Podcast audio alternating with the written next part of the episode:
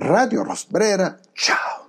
Uno dei testi più belli e affascinanti del teatro del XX secolo e in realtà uno dei testi più belli e affascinanti e coinvolgenti e intelligenti e profondi della storia del teatro e forse proprio per questo, cioè proprio per tutte queste belle caratteristiche al limite dell'irrappresentabile o forse addirittura oltre il limite dell'irrappresentabile, è Il sogno di August Strindberg.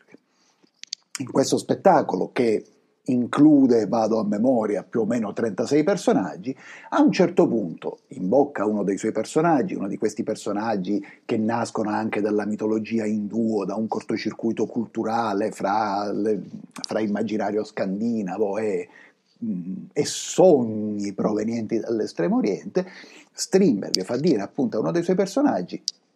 credi che esistano tempo e spazio, e ammesso che esista il tempo, dovresti sapere dire cos'è il tempo. Cos'è il tempo? E cos'è il tempo? Questo sono già io che intervengo di nuovo. È difficile effettivamente, sarebbe difficile arduo definire il tempo senza ricorrere alla parola tempo, a utilizzare, a impiegare materialmente la parola tempo, è bello dire associare l'avverbio materialmente a tempo, a impiegare materialmente la parola tempo, ma anche a definire il tempo senza utilizzare un sinonimo in qualche modo di tempo.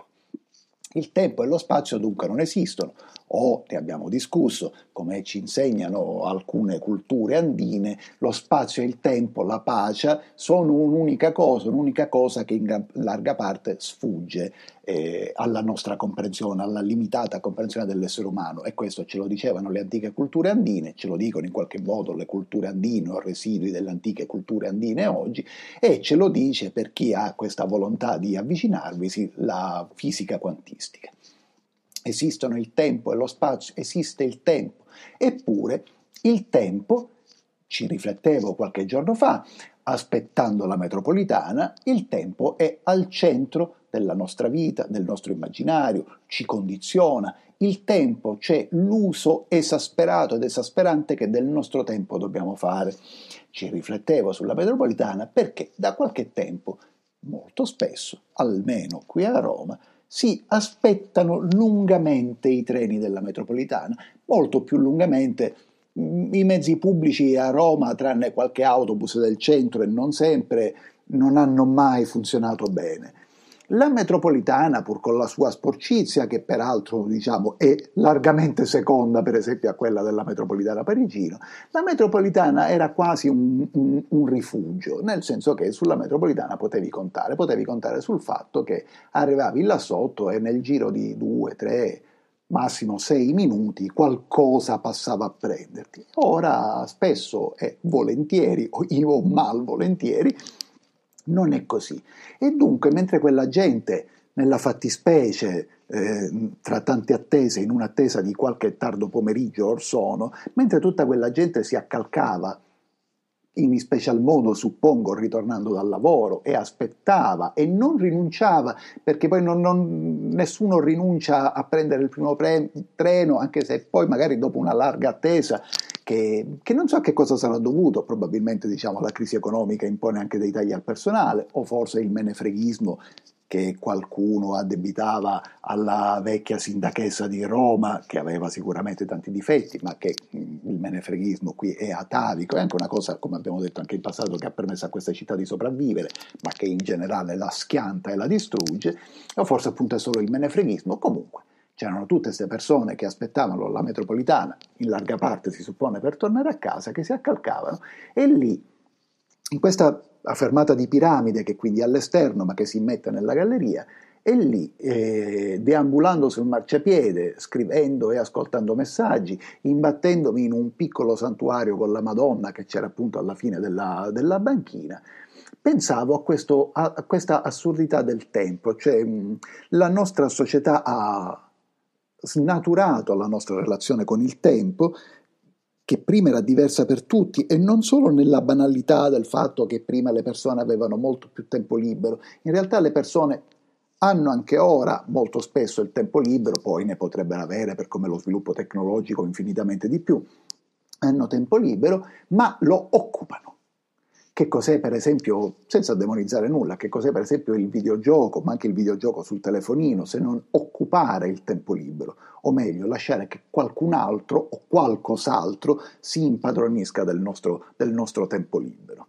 E dunque mi veniva da riflettere sul fatto che nella vita di molti di noi, anche nella mia piuttosto spesso, e ancor più nella vita di persone che mi circondano e che fanno lavori normali, il tempo, l'essere performanti, come si dice con uno dei tanti or- orridi anglicismi, l'essere performanti sembra essere tutto e poi però soprattutto vi più in una città come Roma, ti scontri con una realtà che in realtà non ti facilita questo, questo essere performante, anzi che ti rallenta, anzi che ti impastoia, anzi addirittura che ti blocca alcune volte. Dunque aspettavo nei pressi di questa galleria nera, di questa apertura verso l'oscurità, la metropolitana e l'ho aspettata a lungo, l'ho aspettata penso almeno un quarto d'ora, e che a lungo non sarebbe stato a lungo nei tempi di un'antica società, di un'antica anche di 50 anni or sono, ma è tanto nella società di, di oggi e, e, lo aspettavo e vedevo queste persone che come me tutti più o meno passivamente attendevamo e, eppure a noi ci viene chiesto, ci viene chiesto in alcuni casi dal datore di lavoro, ci viene chiesto dal sistema, oppure ce lo chiediamo noi stessi, ci viene chiesto e ci chiediamo di essere velocissimi, rapidi, performanti appunto. Che cosa è? Sembra quasi un, un appuntamento con la morte. E dunque in tutto questo mi veniva da pensare ai quadri di un simbolista molto particolare, un simbolista finlandese, un pittore simbolista finlandese vissuto come maggior parte dei simbolisti appunto fra 8 e 900, che risponde al nome di Ugo Simberg. Ugo Simberg era stato alunno del padre dei simbolisti finlandesi, in realtà un pittore si chiama Axel Gallen-Kallela, che ha attraversato quasi tutti i generi, quasi tutte le avanguardie, appunto fra fine dell'Ottocento e primi del Novecento, la cui casa, la casa di Gallen-Kallela, è un bellissimo museo nei pressi di Helsinki, era stato l'alunno prediletto di Gallen-Kallela, aveva anche vissuto nella sua casa, ma poi, mentre Gallen-Kallela, soprattutto nel suo periodo simbolista, è caratterizzato da una accuratezza, financo da una perfezione formale e anche da un interesse appunto formale per i miti. Gallen Kallel ancora oggi rimane l'illustratore ufficiale del poema nazionale finlandese, il Kalevala. Ecco, Simberg invece sviluppa un simbolismo unico nel suo genere, non solo in Finlandia ma nel mondo intero, perché recupera un'arte naif, un'arte medievale, ma di un medioevo ingenuo, primitivo, che era quello dei paesi scandinavi, e che per esempio alcuni dei nostri ascoltatori ricorderanno di avere vista più o meno ricopiata in un grande classico, in questo caso del cinema svedese, ma non solo, che è il, il settimo sigillo di Igmar Bergman. Ricordate che ci sono queste chiese con queste pitture, questi affreschi sulle pareti, ma credo che affresco sia una definizione un po' ambiziosa, queste pitture parietali che, che, appunto riecheggiano le, quelle medievali dei paesi scandinavi e che in qualche modo Simberg recupera. Simberg era un uomo tormentato, come molti di questi pittori che, che hanno accarezzato morbosamente e lugubremente il fantastico nel, nella stagione del simbolismo, stagione del simbolismo senza la quale non sarebbero comprensibili la maggior parte delle avanguardie poi del Novecento, verrebbe da dire anche del XXI secolo, ma non credo che ci sia niente all'avanguardia in questo scorcio di secolo, anzi è tutta una sterminata e sconvolgente e deprimente retroguardia. E dunque questi, questi artisti erano spesso molto tormentati e così fu per Simberg e Simberg, come molti altri suoi, tra virgolette, colleghi, visto che anche di mondo del lavoro abbiamo, del lavoro abbiamo parlato, come molti altri suoi colleghi simbalisti, è stato ossessionato, tormentato, abitato, infestato perfino dal tema della morte. Una morte però che ha trattato non solo con rispetto, ma quasi con amichevolezza. E uno dei due quadri più famosi di Simberg, infatti, rappresenta delle figure di morti giardinieri che in una dimensione piatta, quasi senza prospettiva, o con una prospettiva che appunto riecheggia le pitture più antiche, pitture di secoli addietro, eh, degli scheletri che curano il loro giardino, con una tenerezza che mitiga l'impressione macabra che i loro corpi, che le loro ossa anzi darebbero, Ma c'è un altro quadro meno famoso, ma forse addirittura più potente, un quadro che si sviluppa in altezza, dunque un quadro stretto e lungo, che, che vede, che ci illustra l'arco della vita, ma tutto attraverso la morte. Dunque nella parte bassa del dipinto c'è un corso d'acqua, un mare, un lago più probabilmente, do, do, dato che ci muoviamo in ambiente finlandese,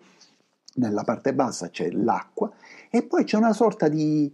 spiaggia vertiginosa di sabbia gialla sulla quale si muovono degli scheletri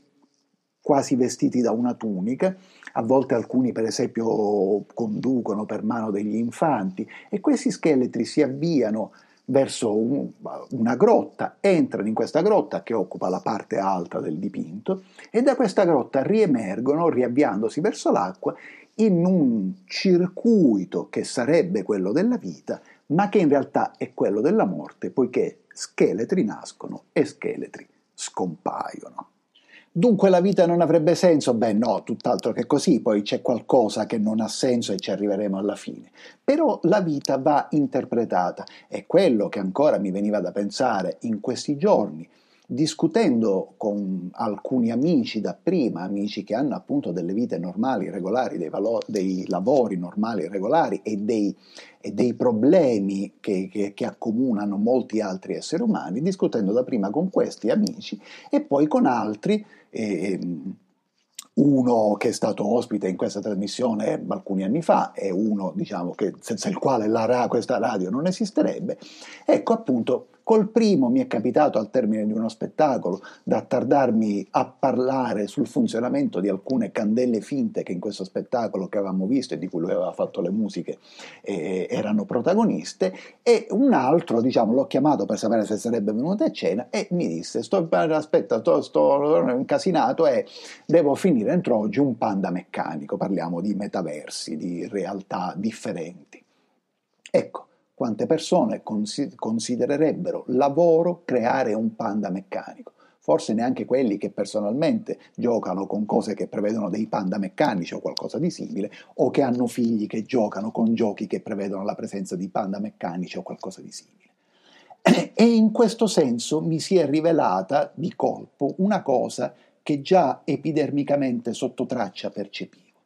Se prima, infatti, noi noi che facevamo dei lavori diversi, che un po' eravamo in un mondo diverso, che un po' eravamo rimasti anche in un mondo infantile, nel vecchio mondo, nel mondo di, che ancora sembrava valido tre anni fa o poco più, sembravamo noi gli, gli irregolari, appunto, i, i, disadattati, i pazzi, uso questi termini più o meno con beneficio di inventario in maniera più o meno scherzosa, se sembravamo noi i pazzi, ora i pazzi sono loro, o forse scusatemi perché credo che si riferisca a, a, molti degli ascoltatori, forse i pazzi siete voi, cioè è pazzo chi non ha un rifugio, chi non ha, grazie al proprio lavoro o grazie a delle passioni, occasione per sfuggire a questa realtà. La realtà, che ormai non è la realtà, è una simulazione Dunque, chi sfugge alla realtà, questo è il paradosso, nella realtà è davvero immerso, perché la nostra unica realtà siamo noi stessi. Chi nega se stesso, chi ha cancellato se stesso, chi se stesso non ha, perché per tutta la vita si è piegato, si è assuefatto alle regole della società,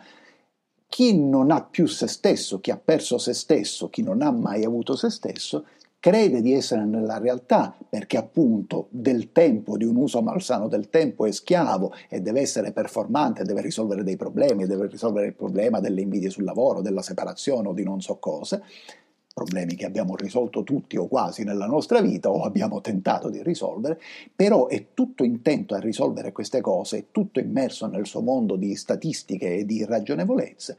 e dimentica che la sua vita è sua crede di poter controllare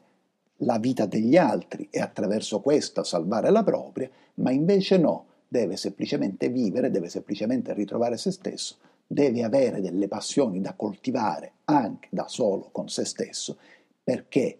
la passione è una di quelle cose che differenzia l'essere umano dagli altri animali. Passione, l'abbiamo detto già in passato, è, una, è, un termine molto, molto, molto complesso, è qualcosa di bello e di brutto, la passione è anche quella di Cristo, ma è anche quello che ci anima ed è quello che ci fa fare delle cose che appunto ad altri sembrerebbero insensate. È anche quello che ci fa evadere dalla menzogna e ci fa ritrovare, per quanto l'espressione possa sembrare retorica, la nostra verità. E così chiudo ancora con Strindberg e col suo sogno.